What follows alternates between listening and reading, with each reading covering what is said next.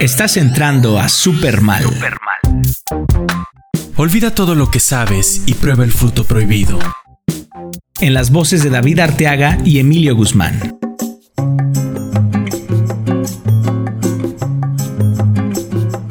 Super Mal. Porque todo siempre puede estar peor.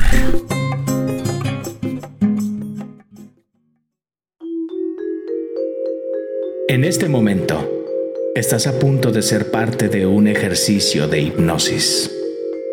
Cierra los ojos, respira. Estás viajando al pasado. Tienes ocho años. Estás llegando a casa después de la escuela. Estás tomando el control de la tele para ver caricaturas. Recuerda, recuerda, recuerda.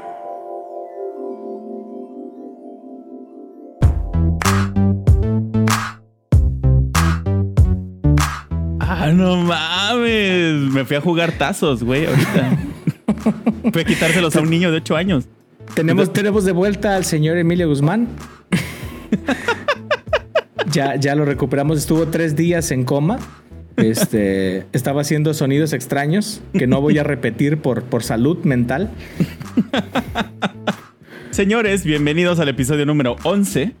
Y antes, antes de comenzar, como siempre, tengo aquí enfrente de la cámara a el hombre que en su infancia sirvió de inspiración para el maquillaje del tío Lucas de los Locos Adams.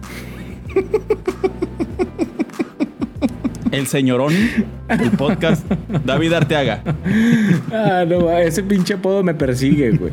Una vez mi mamá cometió el error de contarme pelo cortito, güey. Y de ponerme ojeras eh, y pintarme así de blanco para, para una fiesta de Halloween. Eh, en- justamente en, en- en Amazing World. Y valió, valió madre, güey. Fui el tío Lucas por, por, por años, güey. Este, señores, ¿sabe- ¿saben qué es lo peor? Que al día siguiente se veía igual y durante los próximos Sí. tres años se veía igual.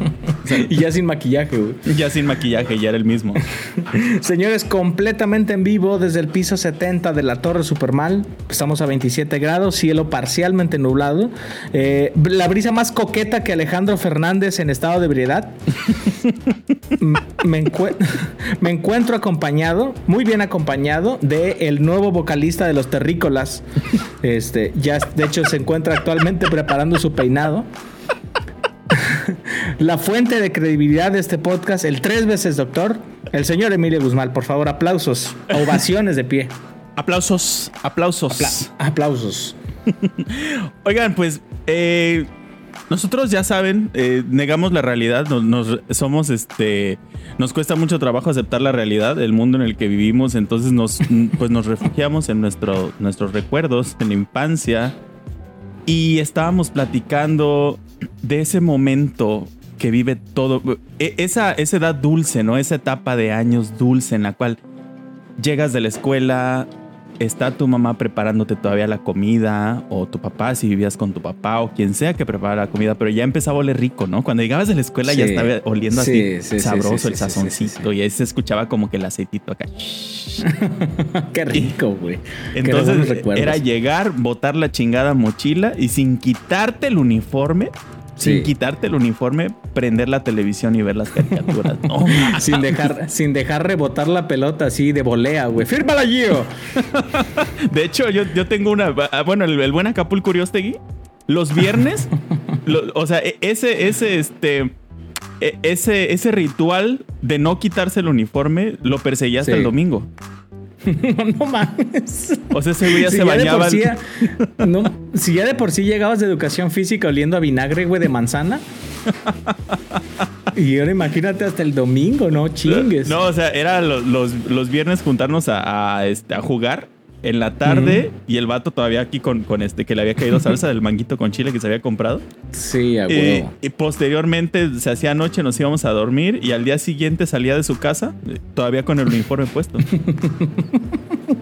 Pero bueno, Como si, como tal, tal cual retrato. Sí, este, justamente el día de hoy traemos, volvemos a la nostalgia. Estamos negados, sumergidos eh, este, eh, pues en, tiempos, en tiempos muy bonitos, ¿no? Pero la verdad, mira, vamos, eh, hablamos ahorita de, de caricaturas que, que no necesariamente es que ya las dejamos de ver ahorita en, ahorita en estos tiempos de, de pandemia y de cuarentena. seguimos, ahora sí que recurrimos más a, estas, a este tipo de, de cosas. Ha habido muy buenos recuerdos, ha habido incluso caricaturas nuevas, este, pero el día de hoy estamos aquí para compartirles eh, nuestro top 5 de caricaturas de los mejores tiempos, porque el mi top 5 es el de los mejores tiempos, el señor Emilio Guzmán es nada más una referencia.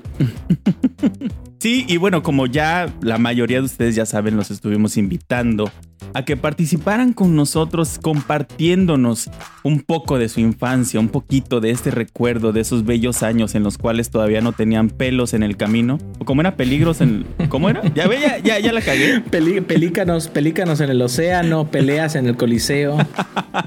Exactamente. Bueno, eh, Emilio Elfino Guzmán la volvió a cagar. Pero eh, sí, fíjate que hubo bastante respuesta, bastante, mucha gente, mucha Sí. gente participó. Sí, sí, y bueno, vamos a empezar compartiendo los top 5 de las caricaturas de la gente y al final cerramos nosotros, ¿te parece? Perfectísimo. Sí, sí, sí, completamente cierto. Fíjate- Adelante, señor. Me, me comentaba el, el doctor, el doctor House ah, mexicano, acapulqueño, o sea, Carlos Guzmán.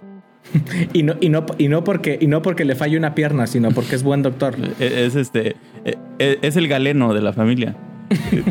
Fíjate, Carlos que insiste, insiste en que le demuestre amor a través de este podcast. Este, hay una fijación ahí de mi primo conmigo. Sí, sí, ya, ya se empieza a Este, notar. Nos dice que, fíjate, en su top 5, el número 5 era Tommy Jerry, que es un clásico, un clasicazo. Sí, sí. Número, sí, número 4. Ese está como que entre clásicos y moder- modernos, ¿eh?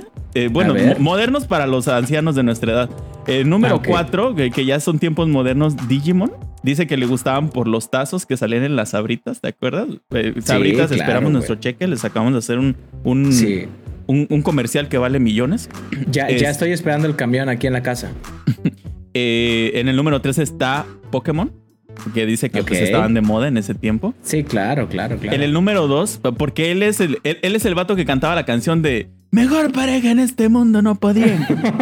Porque entiendes muy bien que amo el Eh, fútbol. ya, ya, ya, ya me imagino cuál. Ya sabes cuál, los supercampeones, por supuesto. Sí, la cancha más gran, la cancha más larga del mundo. La, la eh, el, uno de los enigmas de la, de la humanidad, de hecho, de las preguntas que se ha hecho la humanidad es cuánto chingados medía la cancha de los supercampeones.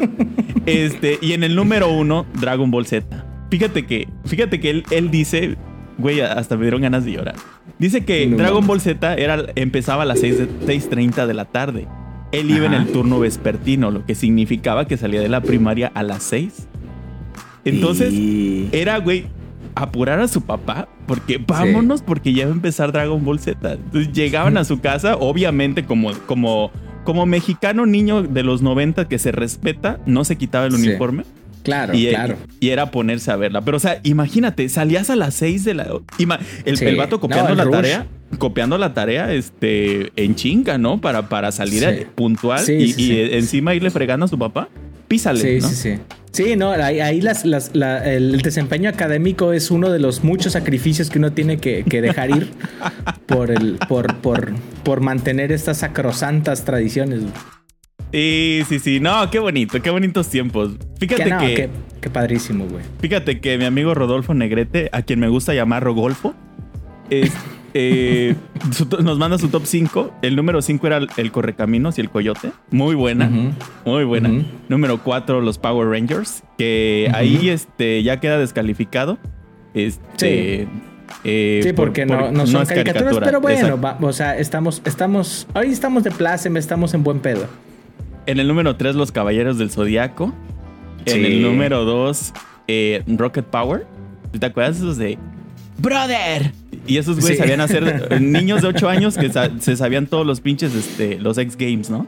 Y en Ya el número, en el número uno, un clásico también para la mayoría de los hombres, Dragon Ball, ¿no? Sí, Sí, sí, sí, sí, sí. Sí, no, es, es clase. Fíjate que aquí también Juan de, de- del grupo, del grupo este, Inmaculado de Infectados del COVID, eh, de, de Trabajo Social, este, nos dice que eh, no, no sé si lo esté mandando en formato de, de top 5, espero que sí. Don Gato y su pandilla, Aventuras en Pañales, A. Arnold. Eh, Los Caballeros del Zodiaco y Coraje, el perro cobarde. Ese, ese, ese- esa última caricatura sí me causaba un poco de, un poco de problemas. O sea, sí estaba. Y más cuando vi que había un- una especie de ahí de rumor de que realmente Coraje eh, estaba, estaba jugando con los cadáveres de sus antiguos dueños. Estaba No sé si lo llegaste a escuchar. con los cadáveres. Sí, Es que- o sea, que decía que estaban muertos y que él, él los como que hacía una especie de, de títeres con los cadáveres. Ajá. y este y que se imaginaba todas las todas las aventuras que ese era el final alternativo que, que existía Eh, es que, bueno, ya, ya digamos que una vez que ya pasa la, la historia, pues te puedes poner a crear cualquier pinche teoría conspiranoica, ¿no? De, de- del mundo. Pero sí tiene un poco de sentido, porque para empezar tenían los lentes que pues los hacía ver como sin vida, ¿no? sí Eh, exacto actuaban extraño y luego estaban faltos de color, pero, pero bueno. sí sí o sea eh, por muchas cosas por muchas razones se dice que Coraje quedó loco después de que se murieron sus dueños y, y les intentaba dar vida Qué pedo, güey. Está, está- Entonces- está muy extraño. Pero igual también como la, la de la de los supercampeones, ¿no? Que, que Oliver nunca tuvo piernas y se lo imaginó todo, ¿no? Pinches culeros, güey. Tanto Sí, que le costó es a mi pobre una- Oliver llegar al mundial y que Esa es una Roberto lo quisiera. es una culerada güey Bueno, eh, mi fotógrafo de pecas, AHP, eh, dice que el número 5 son los chicos del barrio. ok Eh, número 4, Doug. No sé si te acuerdas. Que era de. Nick, me parece. En el número 3, La vida moderna de Rocco. Gran caricatura, Mm, también sí, sí, loquísima. sí, es- muy Este brainy. vato yo digo que veía puro Nickelodeon, la neta. Eh, Sí. Número 2, Cat Dog. sí sí sí Y número 1, Kablam. Que yo no la conozco. ¿Tú la conoces? Eh, no, pero sí, sí me suena como que él, él es de los que le preguntas por su cerveza favorita y te dice cervezas artesanales. El resto de nosotros ha, ha sido de que no, güey, tecate, güey, indio. No, yo, este- yo digo que este, este vato, este. eh, e- esta caricatura la, la veía directamente del canal pirata ruso o algo por el estilo. Porque no, está muy extraño, güey, el nombre. La veía, la veía en este, en, en francés, ¿verdad? Que es su, su idioma original. Oye, también Kenia Alarcón nos dice que el número 5 es la pantera rosa. Lo mames, un clásico. Qué Sí. bonita caricatura. El número Sí. 4, los pequeños picapiedra. Es extraño que le gustara los pequeños picapiedra. Este, y no los picapiedra, ¿no? Pero bueno. Sí. Este, Curioso. En el número 3, Los Simpson, que dice que sus papás la dejaban verla solo si no hacía preguntas sobre lo que pasaba ahí. Eso sabemos que Los Simpson de entrada no es para niños, ¿no? Pero, Sí, pero, sí. pero es muy divertida. O sea, gran, gran, Sí, gran claro. programa, gran show. En el Claro, número 2, Los Supersónicos. Y en el número 1, güey, Candy Candy. No mames, yo lloraba No con. Candy Candy. O sea, No Candy Candy se enamoró como de 20 güeyes durante la, la- eh, el tiempo que estuvo esa serie y todos le rompían el corazón o se morían. ¿Qué pedo con la vida de Candy Candy? El, escrit- el escritor de verdad, o sea, no quería que lo disfrutaras. Era un camino del dolor. No, yo digo que, que el escritor, o sea, realmente tenía una vida tormentosa y, y esa era su terapia. Sí, era definitivamente divorciado, no tenemos que investigar. Este, fíjate que este, también nos comparten eh, que los Simpson, Dragon Ball, Rugrats, eh, Yu-Gi-Oh, Supercampeones, Power Rangers, eh, Padrinos Mágicos, Vaca y el Pollito, Laboratorio de Dexter, Castores Cascarrabias, Arale. No, la verdad es que sí hubo, hubo bastantes, bastantes, este, bastantes caricaturas. Pero la verdad, eh, eh, quiero, quiero compartirte y quiero escuchar primero tu top 5 y después te digo el mío. Ok. ¿Y los de los demás? ¿Qué onda? Los de los demás ya, ya no existen, ya no importan, este, no nos interesa. No, no es cierto. Digo, todos los que te acabo de mencionar son, son unas, este, son unas recopilaciones de todo, de las de las miles de, participaciones que tuvimos, digo, obviamente muchos, muchos se repiten. De hecho, también comparto algunos con, con ellos. Este, pero, pero ahora sí que me, me gustaría, me gustaría ir desmenuzando un poquito este, ahora sí que el, el top que tenemos eh, para, para analizarlo un poquito. Va, va, va.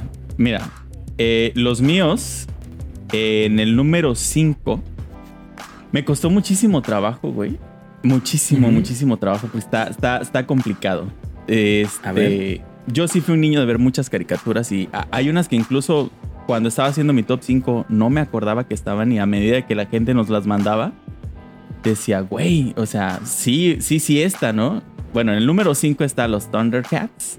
Y es Ok, eh, gran caricatura. Ya, fíjate, yo tengo, yo tengo una, un, un- un red flag con esa. Cuando alguien, cuando alguien me dice Thundercats, ya, ya más o menos puedo identificar este, muchas cosas de ese tipo de personas y sobre principalmente la, el, rango de generación. Porque estás joven para que te gusten los Thundercats, la verdad, porque esa es, esa es, caricatura más, este, más rucanrulesca, ¿no? Sí, sí, sí. Pero bueno, es que se mantiene, yo creo. Y, además la animación era muy buena. O sea, se- de hecho, incluso escuché que. No sé si te acuerdas que al final, como que hacían una pequeña. Era como una fábula los Thundercats. Y al final Sí. te dan una moraleja. Siempre, Sí, siempre. sí, o sea, le partían su madre a Munra. Sí. Y después de, de- de mandarlo otra vez a la tumba, eh, como que se sentaban en el. Bueno, se hacía noche, el día siguiente como que platicaban, ¿no? Socializaban este, qué, qué había pasado.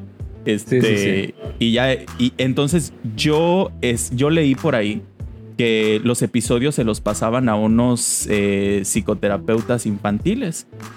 Para, para que ellos dijeran, va, está bien, se, se- se aporta algo bueno a la infancia. O sea, fíjate cómo, además No de ser una muy buena, una muy buena serie, sí estaba pensada en dar un pequeño mensaje, ¿no? Qué bonito, ¿no? Grandes mensajes como este, no, no, no te la jales en la escuela.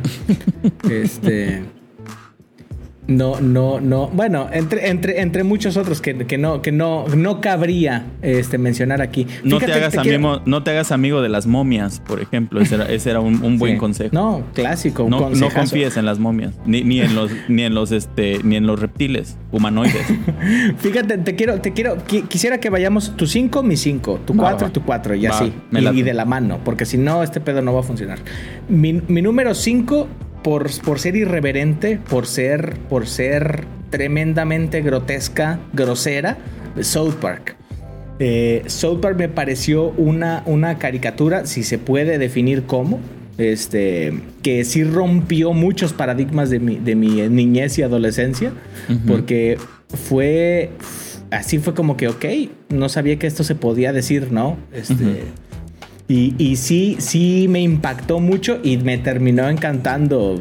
Ahorita sería una bomba completamente por temas fuertemente racistas y clasistas y de mucho tipo de cosas, pero este, a mí, a mí siempre, me, siempre me gustó mucho South Park. Es una serie que mucha gente también tacha de, de ser muy estúpida, muy pretenciosa, pero pues tiene su estilo. Sí, sí. No, y. Pero sigue al aire, ¿eh? O sea, ah, siguen saliendo temporadas nuevas y siguen siendo así de. de- pues. eh, son incisivos. Son muy, Sí, muy incisivos. muy, muy Pero provocador. es el tipo de humor que, que es necesario. Sobre todo. Y que en siempre ha mantenido South Park. O sea, no pueden decir que, que empezó ahorita porque quieren. Nada, o sea, sí, South Park siempre ha sido así. No, siempre han sido así, sí. Este. Pero bueno, mi número 4 Mm. es Animaniacs. Eh, Era. Otros. No, sí, no, pero además, este. Pues una genialidad, porque el productor era Steven Spielberg. Y como que ahí Steven Spielberg dijo: Yo aquí me voy a desatar, voy a, voy a imaginar lo que sea. No les daba Sí. miedo, no les daba absolutamente nada de miedo poner a, a- a gente real eh, haciéndoles caricaturas. Por ejemplo, me acuerdo que hay un capítulo donde sale Saddam Hussein en, el primer, en, en los primeros Sí. minutos y lo mandan a un volcán lleno de lava, güey, y se quema. Sí, sí, sí, sí, sí, sí. No, Está- sí está, sí está No, cabrón. sí, no, y grandes momentos. Desde ahí salieron este, los famosos Pinky Cerebro. Bastantes. Sí. Bastantes caricaturas, este, estilo como Garfield, que salieron varias caricaturas que también se hicieron famosillas. Este, muchas, muchas de Animaniacs. Sí recuerdo muchos, muchos buenos momentos. Muy loca, ¿eh? Muy loca. Sí, sí, sí, muchísimo. Este, A en, ver, tu en número mi número, cuatro. eh, en mi número 4 tengo a Jimmy Neutron. Este, que a mí, me- a mí me encantó esa caricatura. Me- eh, para empezar, la digitalización era diferente. Y este y tenía historias muy chistosas. Me encantaba que había un, había un eh, amigo de él que eh, es- era un gordito de lentes que se llamaba Carl, que se, que se quería que se quería clavar a la mamá de Jimmy, güey. sí, me acuerdo. Estaba enamorado y estaba siempre trataba de seducirla, güey. De hecho, hay un meme que ya después subiremos a, a las, a las redes, estén atentos, este, que no, no puedo describir aquí por temas legales, pero, pero va a estar ahí, se los prometo. Bueno, eh, esa yo no la vi tanto, pero sí es, cuando le llegué a ver estaba bastante divertida. Sí, es más, es un poco newy. Ajá. Sí. Ok, bueno, en mi número 3 está Batman, la serie animada de los 90. Uh. Eh, esa, eh, esa era una serie con una gran, gran calidad. Ah, de, sí. de hecho, incluso me aventé unos, pues, unos making of. Y por ejemplo, los episodios los musicalizaban orquestas. O sí, sea, sí, sí estaba, sí estaba, sí estaba muy, muy producida esa serie. Sí, y luego lo- los, o sea, el- eh, los, los, los cuadros estaban pintados a, ser, a Oye, no, no, serigrafía. no fue, güey. ¿no fue esa serie donde el guasón, la voz del guasón la hacía eh, Luke Skywalker? Sí, Mark Hamill. Sí, de hecho, pues No es una de, de las mejores voces que se han hecho del, del Guasón. Sí, sí, sí. No, sí. una, Oye, una chulada. cabrón. También la voz de, de Batman era gruesísima. O sea, no. Sí, Y definió. sí. De hecho, definió o redefinió más bien cómo era el, realmente el caballero oscuro. Porque la, de, la de Adam West, pues era una payasada, ¿no?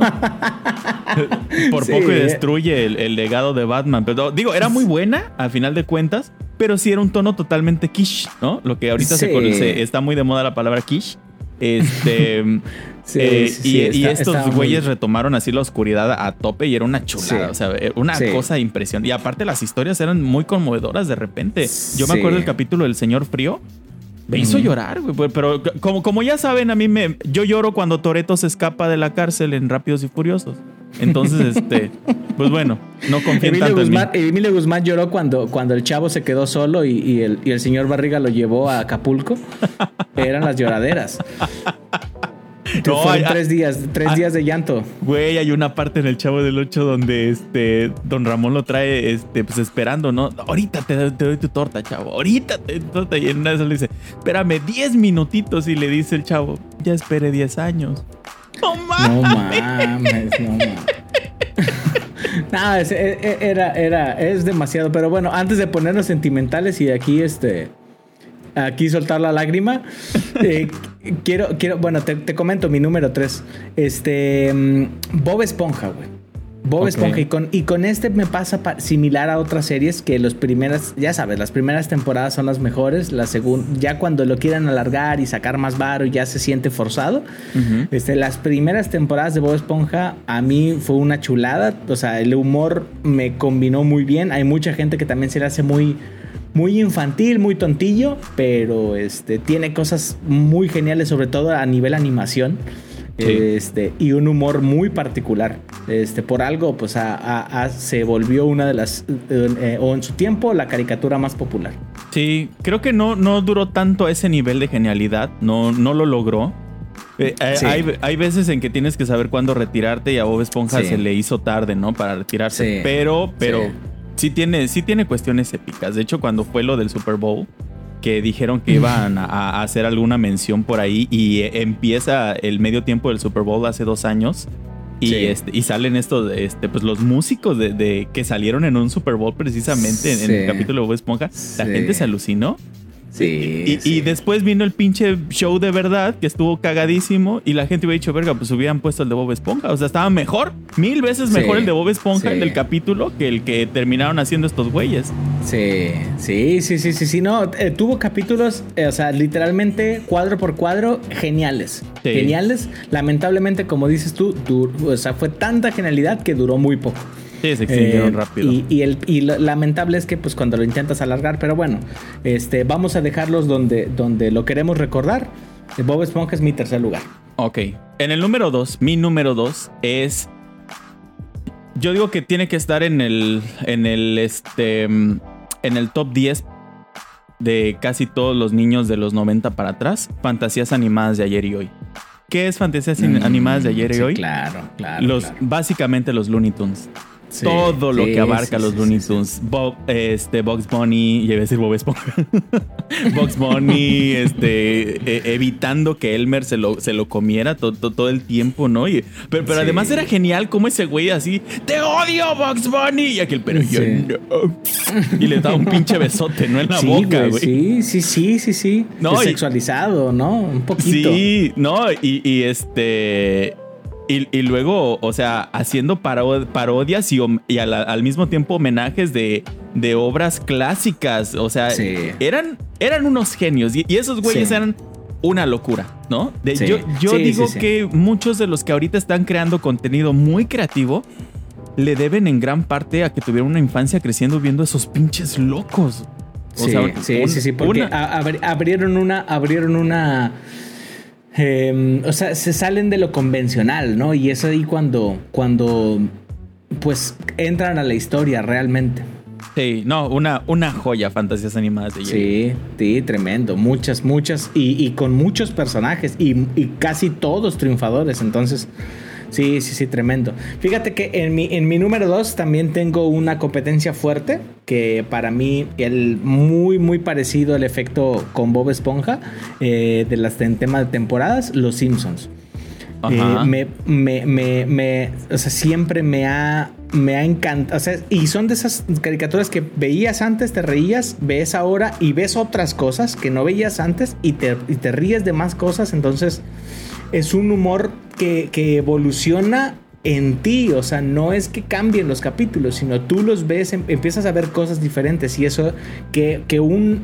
eh, que una caricatura, que cualquier contenido ten- tenga ese efecto, es, es porque tiene mucha riqueza y eso es algo que logra los Simpsons. Entonces, Sí. este, muy, muy buena a nivel eh, creativo, a nivel capturar la cultura también norteamericana. Eso fue una ventana para el mundo Sí. de entender muchas cosas de ese estilo. ¿no? Y qué manera de burlarse de ellos y aún así gustarles, ¿no? O sea, porque Sí. realmente está haciendo sátira de, de la cultura norteamericana. Homero Simpson es el, es el clásico, y perdónenme las personas con sobrepeso, entre ellos yo, es el clásico gordo, gringo, idiota, ¿no? Sí, sí. y y sí, aún sí, así sí, sí, la gente les encanta. O sea, Si eh, Homero Simpson votara, votaría por Trump. eh, tal cual, sí, tal cual, tal cual. Sí. pero sin pedos, güey. sin pedos, sí. Pero bueno. Es un maga, es un maga por excelencia. Oye, ya, ya estamos llegando a niveles de calidad acá, este, superlativos, ¿eh? Sí, sí, Eh, sí, sí, cuidado. Mi, mi número uno, Dios santo, este, una, una caricatura que marcó mi infancia definitivamente. O sea, todas estas son las veía yo de niño, honestamente. Marcó mi infancia. Los Caballeros del Zodiaco.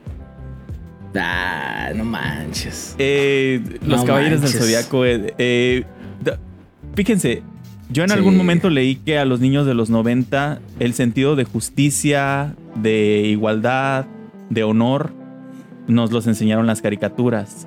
Y, Sí. y- y yo podría decir que es cierto basando, basándome en eso, en, en los Caballeros del Zodiaco. O sea, Nah, es que esos güeyes eran, eran pura nobleza, güey. no, sí, tal cual, o Y sea, el nombre de vergazos. caballeros. Oye, por, por eso crecimos también así, o sea, Oye, y pues, muy- siendo gente de valores y vergazos. Oye, y, y mucha jotería también, porque le Nah, joteaban bastante. sabroso. Bastante, ¿no? no ese muchachito de las cadenas. mm, ¿Te acuerdas del, del capítulo donde Yoga se lo congelan? No, no, y, no. y- y Sean se quita toda la armadura y te voy a calentar con mi cosmos. No, no, no, compadre, no, no. no, No, sí, sí, mucha, mucha, mucha, mucha tensión sexual. Este, culpable, culpable de muchas cosas, tal vez. Sí, Quién sí. sabe, no lo sabemos. O sea, este, me pueden conocer muy bien gracias a los caballeros del zodiaco. Me gusta la justicia, me gusta la jotería y me gustan las armaduras. Pero mira, este, bueno, di- dime tu número uno, por favor. Yo, yo me muero No, por saber. basta- bastante. Fíjate que aquí, aquí no sé si voy a hacer trampa, Emilio, ¿eh? Ha- Hago una advertencia. Pero hay una, hay una, hay una caricatura, esta es muy nueva, es la más nueva de todas, pero a mí me, me pareció una pinche locura. Ricky Morty. Ok. Ricky, Ricky Morty me, me, encantó por, por, digo, es una evolución, o sea, parte, parte de Futurama, parte de, de Los Simpsons, parte de, de, de, Looney Tunes, parte de muchas cosas porque se nota de dónde viene. Pero estos güeyes es como que al, usar la temática de, diferentes universos, de diferentes tiempos, o sea, crean una, un, un infinito de posibilidades y lo han hecho muy bien temporada por temporada.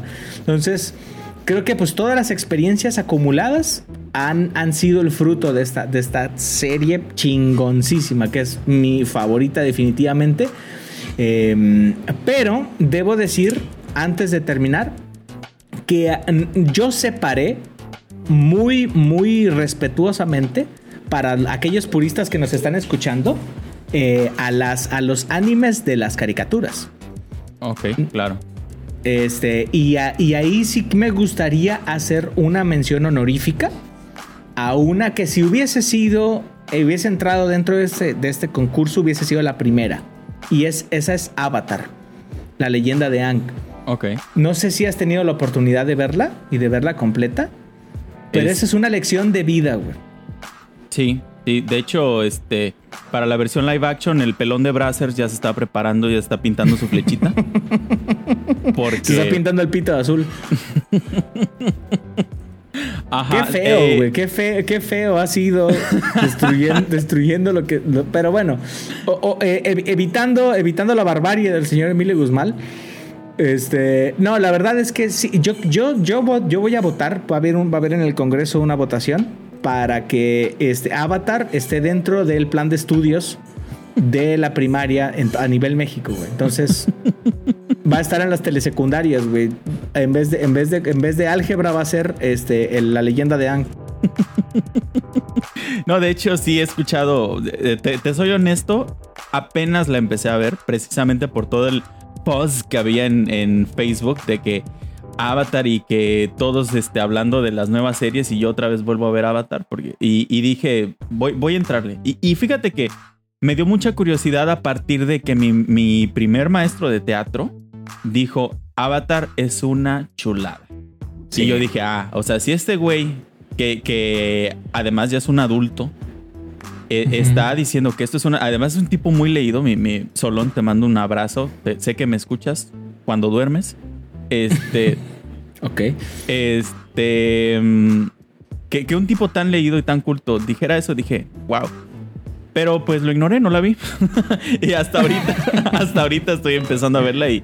Y sí, sí, sí, la verdad es que eh, totalmente y justificado. y si pudiéramos coronar ya un grande sería Serafín, este, del, de la, una, una novelaza de, de Televisa. No sé si cuente como caricatura, pero el diablo sí daba miedo, Que salía el pinche eh, eh, Enrique Rocha, ¿no? Así con, con, una ropa de Dábura. La, hacía como. Oye, pero. caricatura. antes de ser linchado públicamente, sí quiero mencionar a los que nos, nos, a los que participaron. Fíjate, a, Ale Espinosa eh, tiene, tiene, un top bastante extraño. Su número 5 es mucha lucha. Ok. Era una locura mucha lucha. sí, güey, mucha lucha. ella poniendo la mexicanidad, ¿no? Sí, sí, sí, sí, Número 4, fíjate, esta, muchos niños la, vieron los cuentos de la calle Broca. Este, Del canal 11. Eh, cuando el canal 11 era una chulada. Digo, ahorita ya no lo he visto, honestamente. En número 3, House of Mouse. Número 2, La Mansión Foster. Y número 1, un favorito de los niños de los 2000 para acá, Rugrats. Ah, ok. fíjate, que, fíjate que, sí, yo la verdad este, no fui tanto de caricaturas, demasiado de ver caricaturas, porque hay un mundo de caricaturas, tanto de Nickelodeon como de, de mm, Cartoon. Este, y hay muchas que, les estoy debiendo. Eh, sí, la verdad es que también aquí mucha, muchas personas este, también nos comentaron, este, ahí, ahora sí que de las que ahorita platicamos, a Oscar, a Eli, a Juan, este, a Víctor, a Rubén nos, eh, del, poderosísimo equipo de, trabajo social. Nos estuvieron compartiendo bastantes. Este laboratorio de Dexter, los castores cascarrabias, Arale. No, ándale, Arale. Está también, por ejemplo, eh, Fenomenoide. Aquí Barragabi nos decía, Sakura, Sailor Moon, que era una chulada también. Güey, yo, yo, estaba convencido eh, de, de, que yo estaba enamorado de Toxido Mask. O sea, no, no sé cómo funcionaba eso, pero, pero estaba, yo estaba. eh, Fíjate que este Diana Cristina, que es la primera vez que participa, su número uno también es Avatar. Este, Ok, muy bien. También nos Gente puso, a los, bien. nos puso a los padrinos mágicos, Recreo. ¿Te acuerdas de Recreo? Ah, recreo, wow, sí, Te no, la- no, me acordaba, Te qué digo, de, buena. de repente escuchas algunas y, y- y, este, y no, este, o sea, dices, ah, a huevo, sí, esa, ¿no? Eh, hey Sí. Arnold también nos dijo Víctor Torreblanca que está en su Ah, top muy buena 5. también. Sí, Sí. este, los halcones galácticos, güey, no mames, ¿te, Ah, te acuerdas del niño de cobre? La rola, la rola, la Sí. rola es una rola que todavía shazameas, güey, De, si de- de hecho, e- esa- esas canciones que estaban acá con unos guitarrazos bien maníacos. No, o sea, la de los X-Men también. ¿Te acuerdas la de los X-Men, Sí, güey? La rola de los X-Men. oye, neta, neta, se me olvidó esa, la, la de los X-Men, güey. te- empezaba la rola y no, hombre, te sen- sentías que te salían garras, pero hasta de donde no te di tere. No manches. Fíjate que Roberto Carlos Bracho, el, el de la, el de la super experiencia de, de los niños alcoholizados, nos dice que, él, Ok. que él veía Spider-Man, la serie de los 90, ¿te acuerdas? Sí, sí, sí. Este Pokémon Yu-Gi-Oh! Sí, sí, sí. Este, Ah, Yu-Gi-Oh, güey, muy buena los domingos. ¿Sabes? Fíjate, y te voy a decir algo, ¿eh? Que es, em, ahorita que, que dijo Yu-Gi-Oh, ah, yo- y yo creo que también lo podemos usar un poco de reflexión. Lo peor que te podía pasar, güey. Lo peor que te podía pasar, que Canal 5 o, o Canal 7, que eran los que particularmente dominaban este monopolio, eh, de un momento a otro, de un día a otro, decidieran cortar la secuencia de los capítulos, güey. Y te regresaban al inicio y decías, no, o sea, eh, una parte de tu vida se moría, una parte de tu niñez se marchitaba ahí, güey. a, a mí me pasaba mucho con Dragon Ball Z. Hijos de su pinche, otra vez volver a ver al maestro Rochi y su puta. No, mames, eh, sa- ¿sabes? O sea, yo, yo fui de la generación que, que vio a Goku convertirse en Super Saiyajin en vivo. No Qué tienes idea de qué momento tan pinche épico. No manches, qué tan, mágico, Tan épico. Pero para eso tuve que sufrirla tres veces porque antes de... o sea, cua- cuando este de... El culero de Freezer mata a Krillin, Sí. eh, la ah, se acaba el episodio y lo volvían a empezar, güey. Hijo de su Hijos de su pinche madre, güey. No, madre. eh, era, era el coitus Oye, no, interruptus a- a- de la en, niñez. en este, en este momento estoy a punto de hacer una declaración en contra de la persona que pudo llegar a haber tomado esas decisiones, que a lo mejor, digo, ahorita como no hay redes sociales, no teníamos forma de comunicarnos y de inventarle su puta madre a ese Sí, cabrón. ya la piensan. Pe- Pero, pero, pero en este momento quiero reiterar a- desde, desde mi niño interior que chingue a su puta madre el hijo de la ñonga que regresaba a los capítulos. Un troll. Ya lo dije, ya lo dije. Ya, ya, eh, eh, decretado. Oye, Está fíjate fuera que de mi pecho. eh, Karen Daniela queda descalificada porque ella dijo Sapping Zone, que no es una caricatura, entonces ella no participa en la rifa de, de un millón de bolívares, bolívares venezolanos que, que vamos a hacer. Qué bárbaro. Lo siento, bárbaro. Karen, te, te- te quedas fuera. Un Es- millón de bolívares que, que alcanza como para un, un este. Un jitomate, más o menos. para, o un quitomate o dos clorets. Entonces ya, ya se perdió, se perdió la fortuna. Fíjate, también mencionan las chicas superpoderosas, qué chulada de caricatura, era divertidísima, Ah, sí. güey. No, Sí, eh, sí, eh. ¿Te, acuerdas del, del diablo? Que era a- acá como drag. Sí, sí, ¿Qué? no, oye, sí, güey, tenía cosas muy raras. Sí. Esas caricaturas de Ed, Ed y Eddie, de Johnny Bravo. eh, También Johnny con- Bravo lo empezaban a mencionan, salir, sí. Empezaban a salir cosas extrañas, güey, cosas bizarras, güey. Sí, sí, sí, sí, sí. No, una, una locura. Pero bueno, no acabaríamos, honestamente, no acabaríamos Sí, de, no, de- no, no podríamos, de decir no todas. Y, y es momento, eh, o sea, Sí, es por salud. basta en el nombre del amor. Tenemos que, que parar ya. Stop a las llamadas, David. Stop a las Y una llamadas. llamada más. ni una llamada más. Este, este día saldrá alguien, no es cierto, pero bueno. es- El espíritu de Alan Thatcher está rodando por el estudio.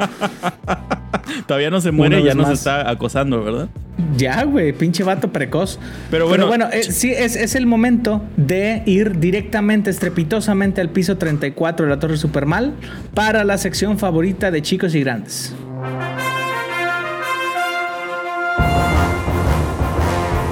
Super informal.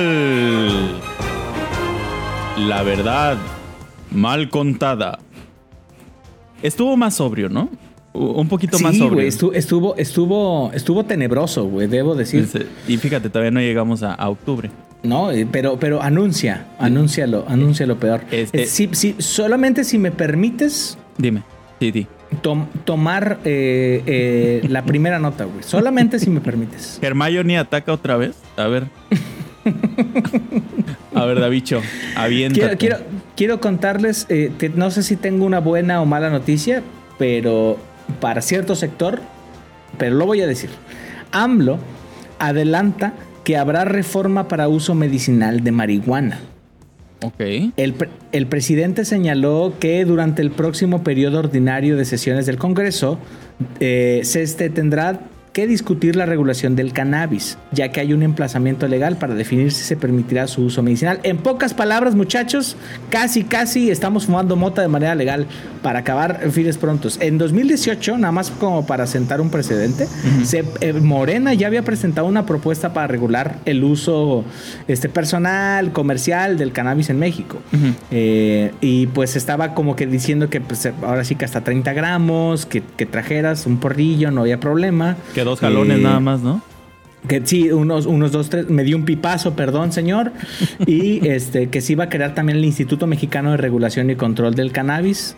Eh, en nombre del amor, ya sabes cómo le encanta poner a, a AMLO sus nombres bien curiosillos. De- del este- cannabis y de amar mucho, algo así le puso, ¿no? De- Ah, sí, eh, exactamente, de, quemar- de quemarle las patitas a Satanás. Eh, y, y- y la así posibilidad. el Instituto de la Legalización para que Martita nos regañe, así se va a llamar. Y fíjate, te dejaba cultivar hasta 20 plantas de cannabis para consumo personal, güey, o sea, ok. 20 pla- con 20 plantas, pues yo creo que si la armabas Sí. y hasta y tener en propiedad privada, Lejos, este, que siempre y cuando no tu pro- producción no pasara los 480 gramos, es decir, casi medio kilo al año de pura mostaza. Oye, pero, pero eso, eso siempre y cuando no la vendas, ¿no? Sí, Porque sí, ahí sea, ya se convierte en producción personal. narcotráfico, solamente para el uso.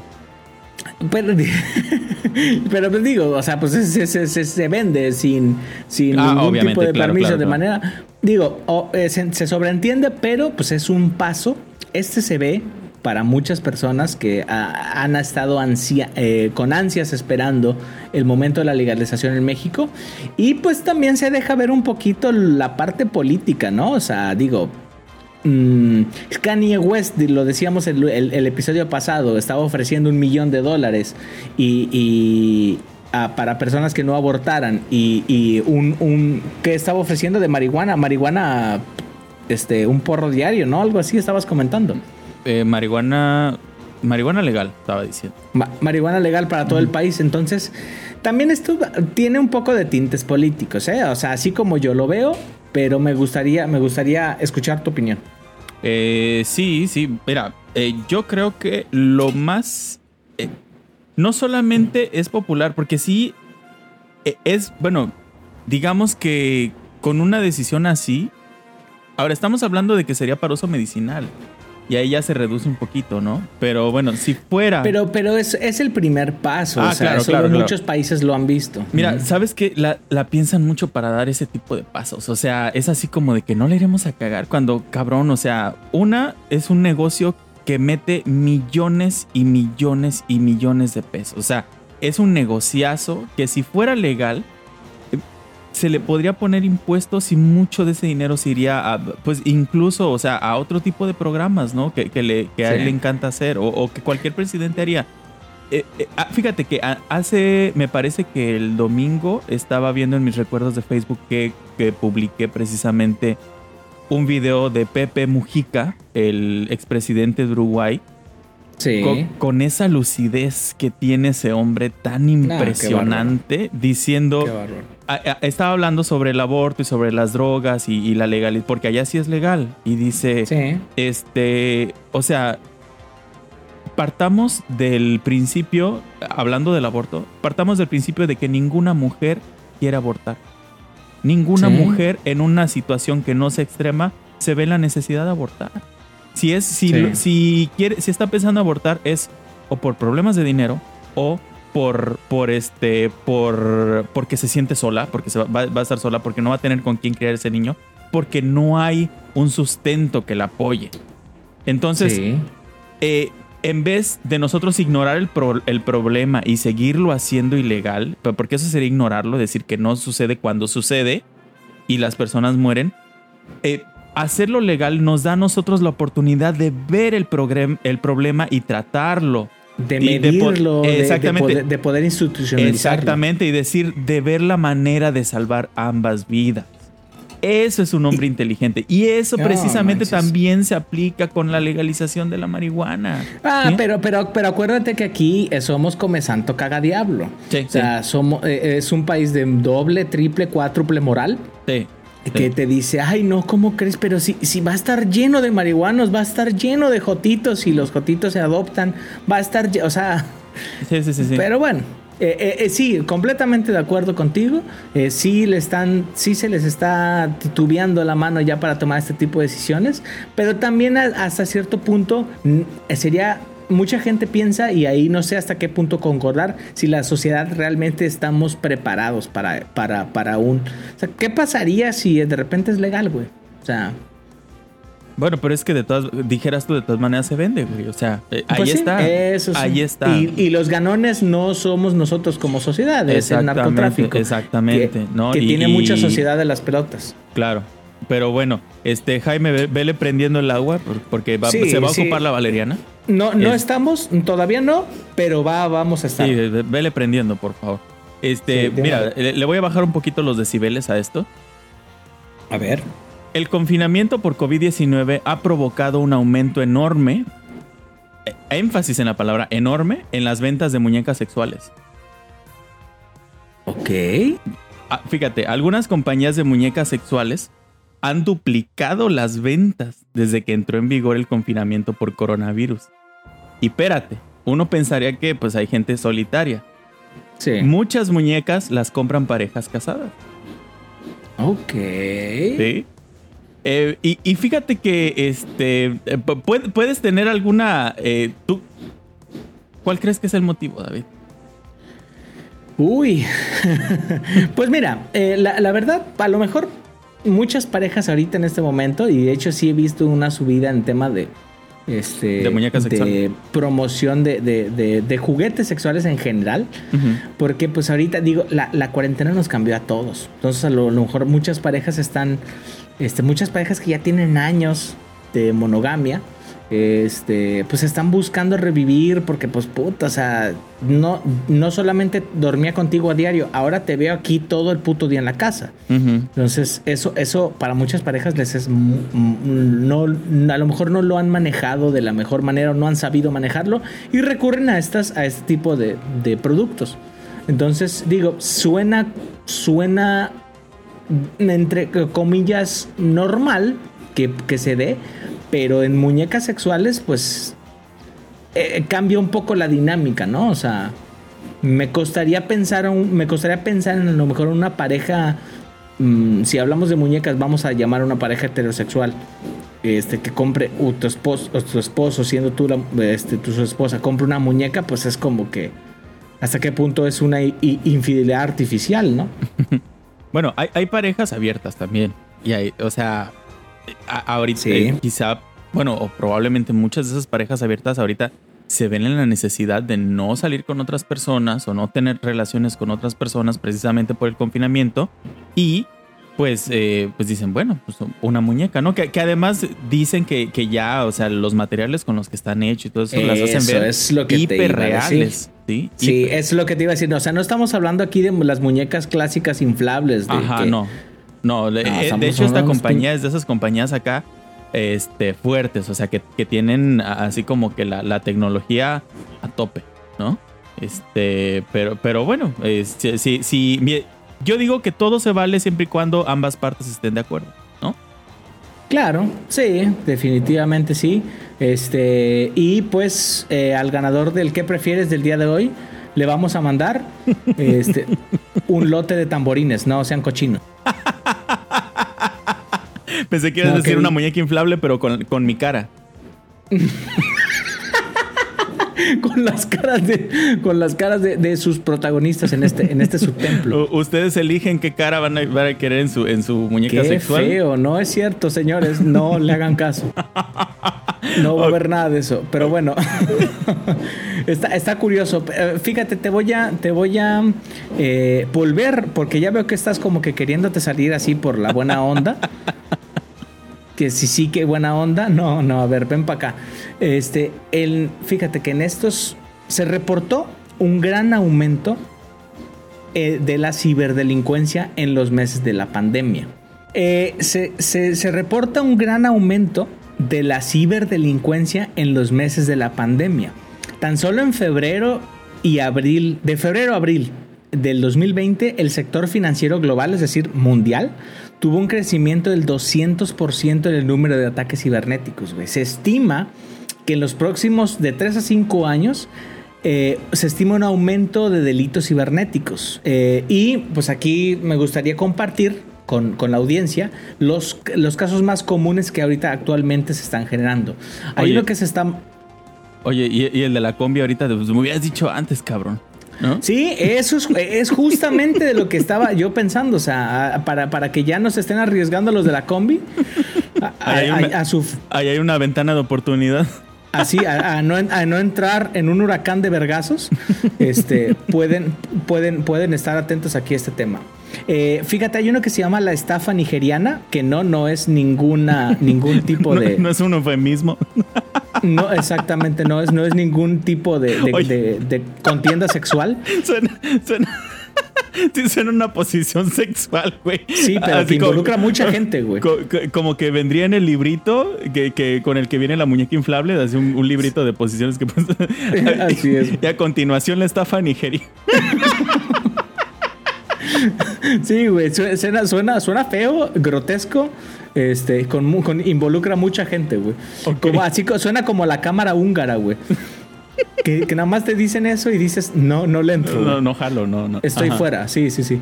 Bueno, la estafa nigeriana, eh, que son relacionadas con premios, loterías y concursos, obviamente el tema es que cada vez parece más real, así como las muñecas que, que mencionabas ahorita. Cada vez es más real y cada vez parece pues más, más, más cierto, ¿no? Eh, también está el otro que se le llama el fraude romántico, que es relacionado con las compras online.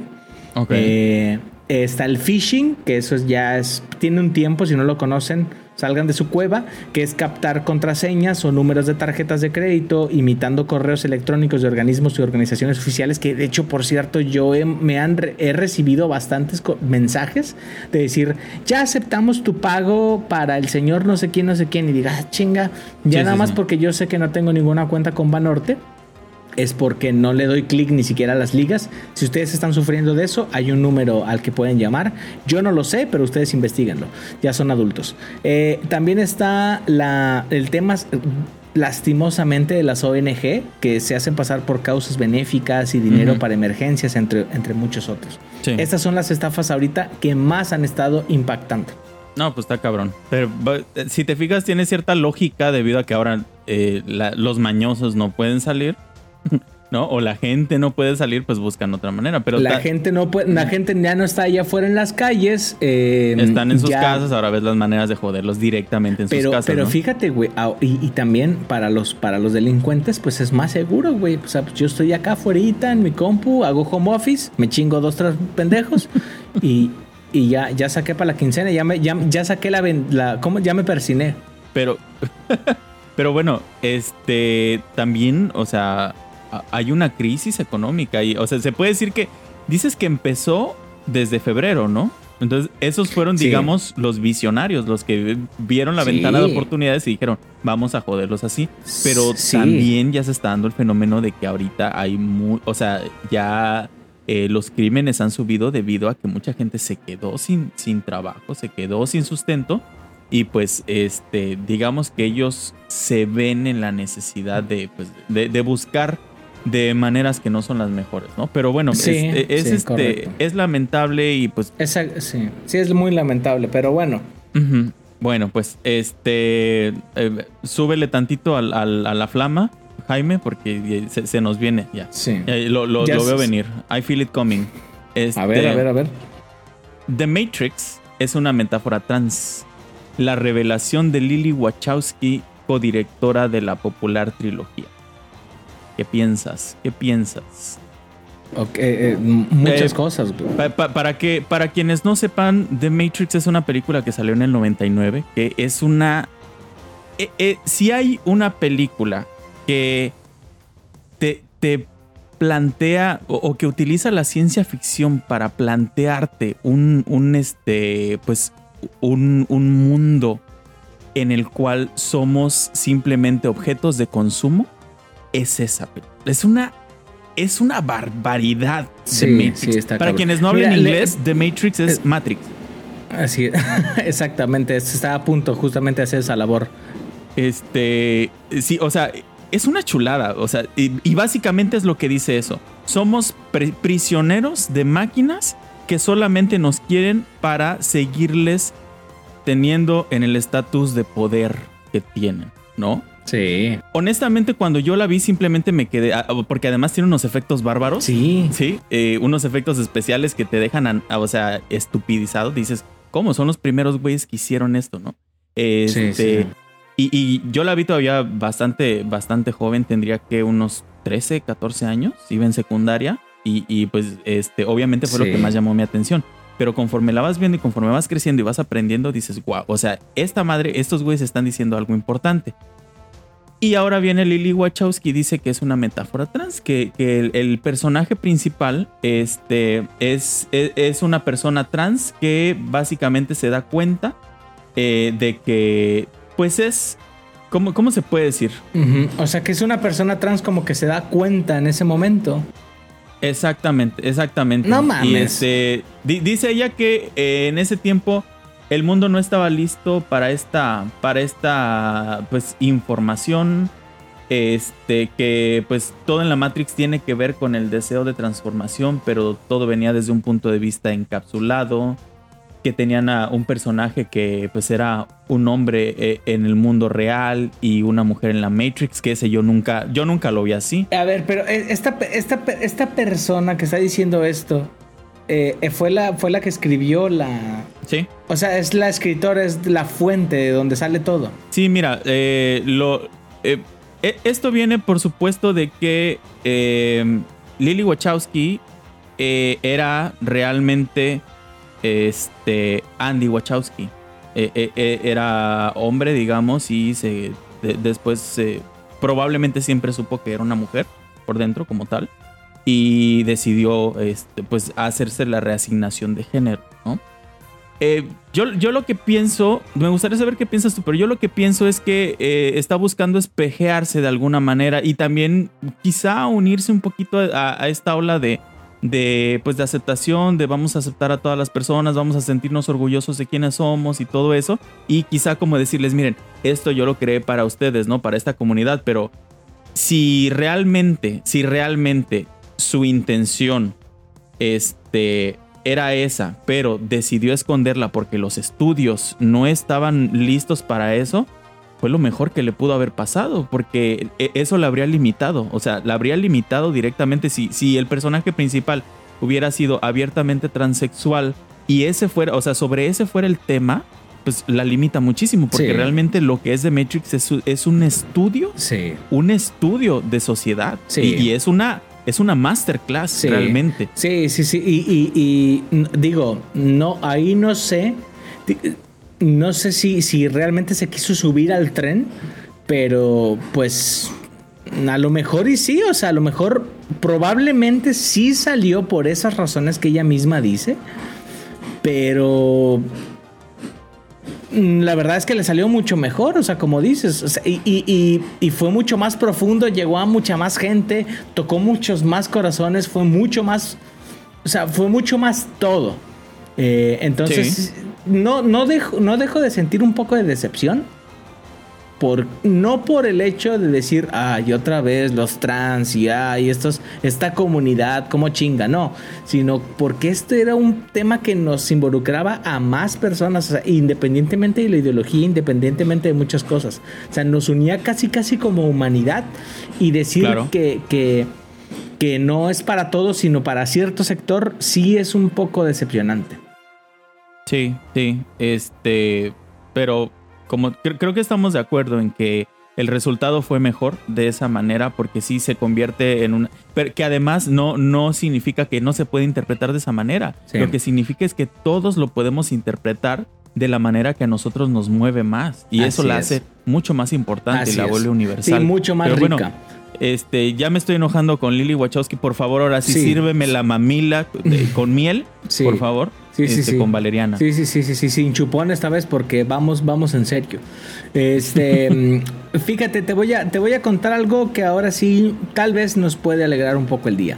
Eh, Ok. el, el- uno de los favoritos de este programa, el señor Elon Musk, triplicó su fortuna durante la pandemia y ya es el cuarto, eh, la cuarta persona más rica del mundo. Está Después de nosotros. Está ¿verdad? compitiendo, por supuesto, con el señor Emilio Guzmán y yo, este, y todo, todo el universo super mal. Este, De hecho, ah, nosotros no estamos en ese rank porque es imposible que alguien llegue a esos números. sí, nuestra riqueza sí, es, es, es incalculable, eh, solamente So- puede ser medida de manera universal. So- somos la mención honorífica, digamos. Sí, así, así, así es. Es como, es como decir si Thanos, o sea, es rico o no es rico, o sea, ese güey ya no se mide por dinero, es por, es por poder. Eh, se puede decir que estamos fuera de la ecuación nosotros. Sí, pero bueno. sí, es, es completamente, es, es tan grande que es invisible, güey. Es como una hormiga no puede ser consciente de una persona. güey.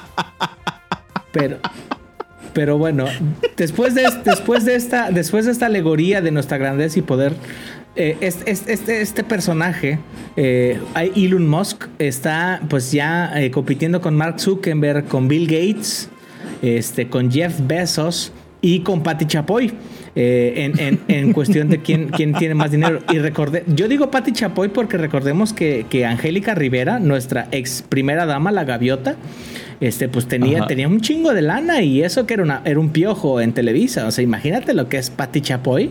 Pues sin Sí. duda debe de, la familia Chapoy y aparte con, con, con el, su hijo que, que es, es el vocalista de Motel deben de tener un putazo de lana. Entonces, este, pues prácticamente se está contando ahí. El señor Elon Musk cuenta con un patrimonio valuado en 84.800 millones de dólares. 85 mil, prácticamente 85 mil millones de dólares. O sea, lo que viene siendo nuestra, nuestra quincena.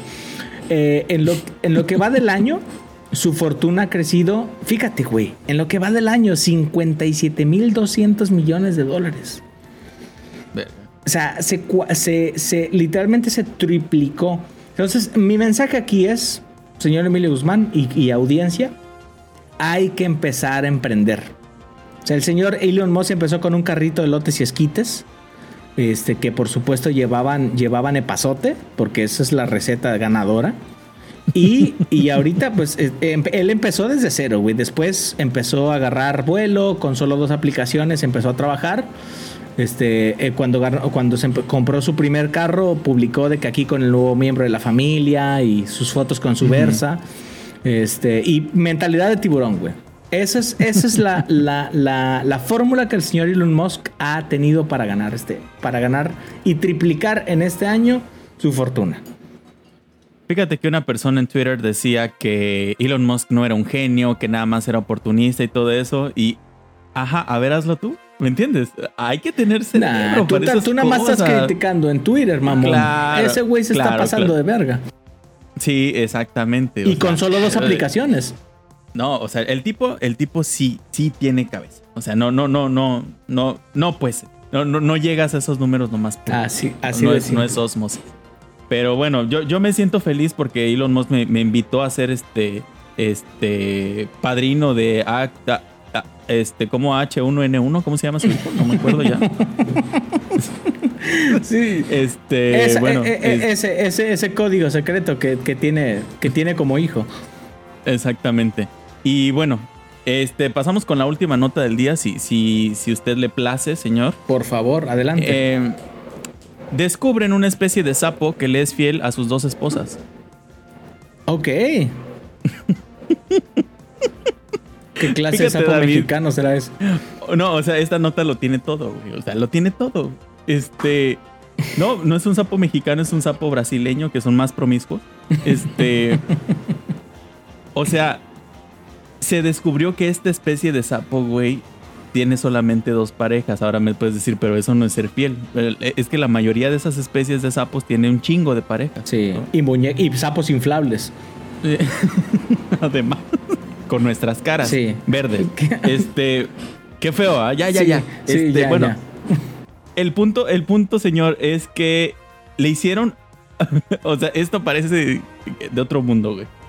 A los renacuajos, este, les hicieron prueba de paternidad y resulta que, que estas dos familias de renacuajos, bueno, los renacuajos son hermanos y la, la, pregunta que ronda en mi mente es quién está invirtiendo en esto, güey. Probablemente, David, no te extrañe que mi Elon Musk esté invirtiendo en esto. Y, ya, y ya, y a través de esa, de esa investigación, ese güey todavía este, sigue multiplicando su fortuna, así como los sapos multiplican renacuajos. bueno, entonces esto se, comprobó, se comprobó por, por medio de análisis sanguíneos que, que, realmente estos sapos solamente tienen dos parejas y a las dos les son fieles. ¿Cómo ves? No mames. Pero bueno, e, ese, ese digamos que es el Alcacelser de este de, esta sección que, siempre se pone caliente. Sí, sí, la verdad, la verdad lo hicimos muy bien. O sea, creo me siento me siento más relajado, me siento más tranquilo esta vez. No hubo tanta valeriana. Creo que lo hicimos muy bien en esta ocasión. Este... De hecho, este, ya, Javier, este, Javier, ¿cómo se llama? Este, Jaime ya se emputó porque pues dice que lo hicimos poner tres litros de valeriana y nomás nos tomamos uno. Sí, ya, ya, había sacado la olla de los tamales para, para, para refrescar aquí el pedo. Pero bueno, eh, si me lo permites, voy a, voy a pasar a polarizar a nuestra audiencia con el que prefieres del día de hoy. Recordemos que, que hablamos de caricaturas y está justamente enfocado en ese aspecto. Señor Emilio Guzmán, tres veces doctor, fuente de credibilidad de este, de este subtemplo. El que prefieres del día de hoy es el siguiente. ¿Qué prefieres, güey? ¿Ver caricaturas completamente concentrado, sin ninguna distracción? ¿O ver caricaturas comiendo?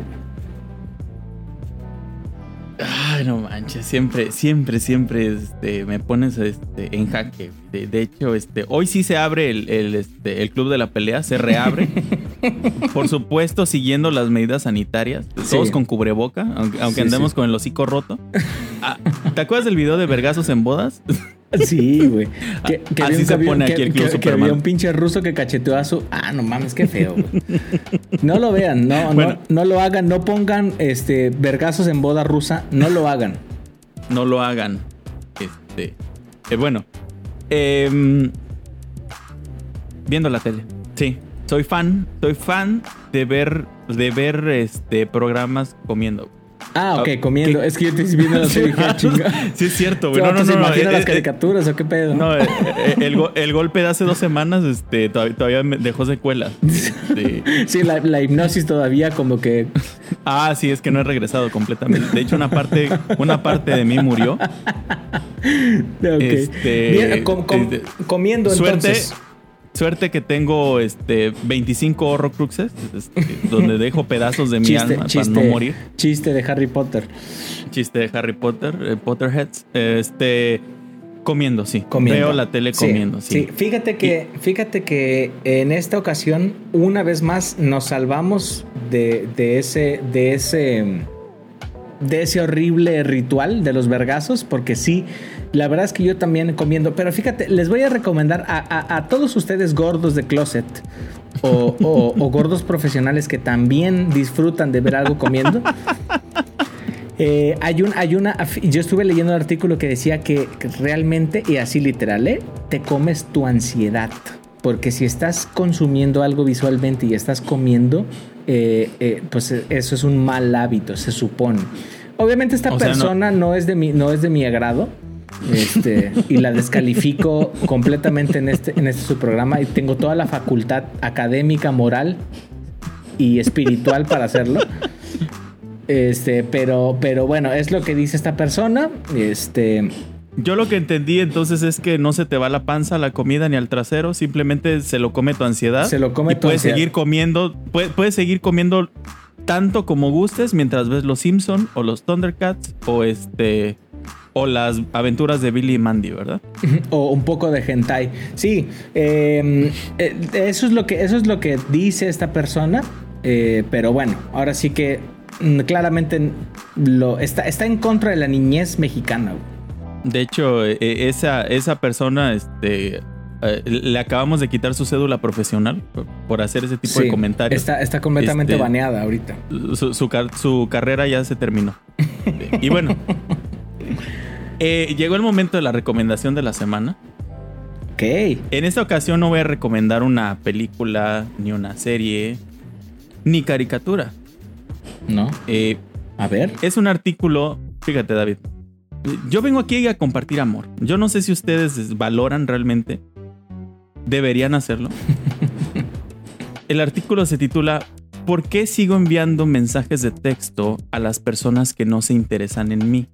Ya desde ahí ya, te ya, ya me dio en los feels, ¿no? Sí, ya se puso este, a, a, a, muchas personas, este, yo digo que a todos en algún momento de nuestra vida nos pasó que hemos enviado mensajes de texto a, a, una persona y recibimos una respuesta pues o muy X o que no tiene la misma efusividad con la que nosotros escribimos.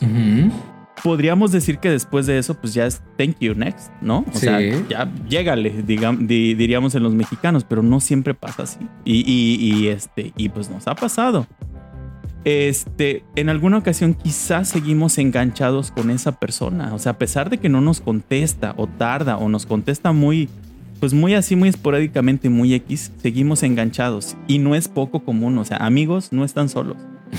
A veces solemos poner a la persona en cuestión en un puesto en el que nos imaginamos que su vida es tan interesante que quizá no nos responde al tiempo, eh, por eso no nos responde al mismo tiempo que nosotros le escribimos o con la calidez que esperaríamos. Pues, sí. Eh, eh, sube sus fotos increíbles, sale con sus amigos y todo eso, pues a lo mejor no tiene tanto, a lo mejor es más de, de, contacto personal, ¿no? Sí. Este, ah, ya a estas alturas ya es muy obvio que ahí hay un problema, ¿no? Este, pero este artículo, aun cuando el problema es obvio, pues sí arroja luz a ciertas partes oscuras que a veces no vemos porque precisamente estamos imaginando una historia maravillosa de nuestra vida y ponemos a esta persona en ella. Eh, también nos dice cómo es que justo en estos tiempos es muy complicado conocer nuevas personas, no podemos salir al trabajo como antes, no podemos ir a, un bar, a un restaurante, al, gimnasio, ¿no? O sea, ya se, ya se abrieron, pero pues a, cierto porcentaje nada más de la capacidad. Entonces ya no tenemos la misma capacidad de interactuar con los demás, ya no podemos hacerlo igual. Entonces es más fácil aferrarnos a ese rayito de esperanza de dos mensajes como si fueran gotitas de agua, eh, ya que en realidad a lo que le tememos es estar solos. Entonces es mejor eh, conformarnos con un poquito de lo que nos dan que quedarnos completamente solos, ¿no? Que afrontar esa, esa realidad. Léanlo, el artículo se llama ¿Por qué sigo enviando mensajes de texto a las personas que no se interesan en mí? Está en la página Vice. Eh, les, dejo, les dejamos el link en la descripción de este capítulo y, este, y en nuestras redes sociales. Los quiero, quiero que sean felices. Y ya, ya me voy. Jaime, este, ponme para llevar, por favor. Bárbaro. no, este, qué bárbaro. Voy a pasar el drive-thru. Cada. Valerian en el drive Hashtag Valerian en el drive-thru. Cada, cada aportación del señor Emilio Guzmán es, es oro molido, señores. O sea, los 124 años que tiene el señor aquí en esta tierra no están en balde. Este, y sí, sí, la verdad es que mm, de una u otra manera todos hemos pasado o seguimos pasando por ese tipo de, de situaciones.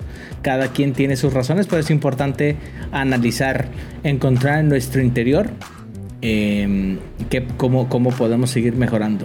Eh, y, y, amigue, amigue, date cuenta, amigue, date cuenta que sí este, mereces recibir lo que das. Entonces, este, pues chécalo, no, no te conformes con alguien que, que no te da lo que mereces. Sí, así es. Ella no te ama, ah, ya date ah. cuenta. hay, hay, este, hay una persona esperando. Y si no, pues este, también hay muñecas inflables. Sí, así es. Así es. Hiper, hiperreales, ya, ya, ya cada vez este, ya, ya te empiezan a reclamar. No. sí, o sea, no solamente es el calorcito y la humedad, ya es otro, eso es cada vez más real en cuestiones de parejas. La humedad, es- esa fue una imagen mental muy fuerte. No la quiero sacar. o sea, ya, ya, este, va- vamos a acabar el programa. Vamos, sí, por salud mental, muchachos, este, por salud sexual, vamos a acabar este programa. Si no, vamos a terminar aquí en una, en una. No les voy a decir en qué vamos a terminar, por salud mental también. Pero bueno, señor Emilio Guzmán, ¿dónde nos puede encontrar esta gente hermosa que nos escucha? En Facebook eh, como Supermal Podcast, al igual en Twitter, Superma- a- arroba Supermal Podcast, y en Instagram como Supermal-podcast. Síganos, estamos, estamos revolucionando el Internet. Vamos Cabrón, a empezar a, a- a meter co- contenido ca- cada vez... Cada, ca- cada vez más este más esotérico, Sí. ¿no es cierto? Cada vez más Este, explícito. y sí, y bueno, ya saben que todos los jueves subimos episodio nuevo. Este eh, nos pueden escuchar por Apple Podcast, por Spotify y por Anchor. Y no nos quisiéramos ir sin mandarle saludos a la gente que nos quiere, que nos cuida.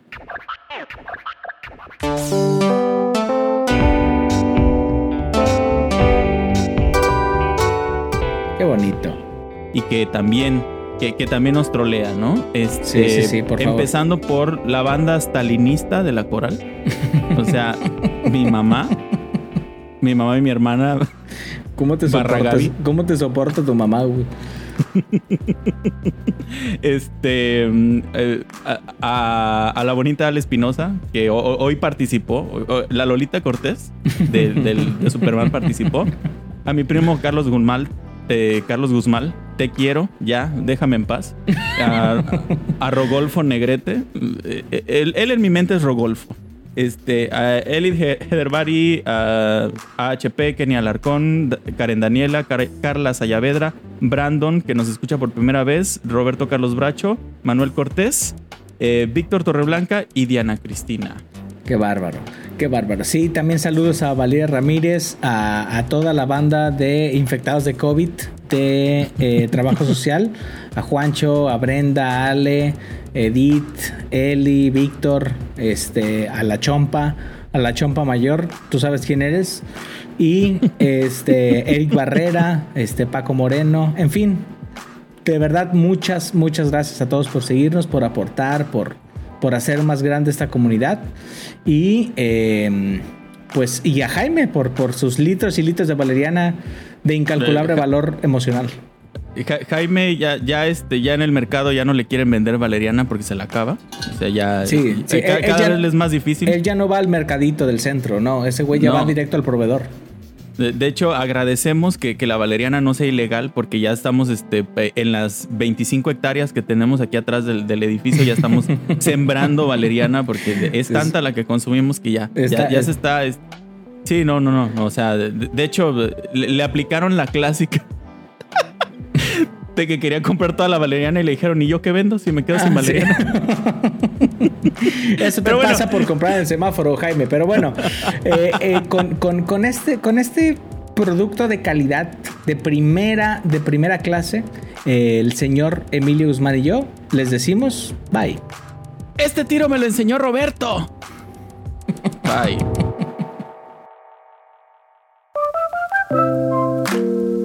Estás dejando super mal. Lávate los dientes y dino a la flor de la abundancia. Super mal. Porque todo siempre puede estar peor.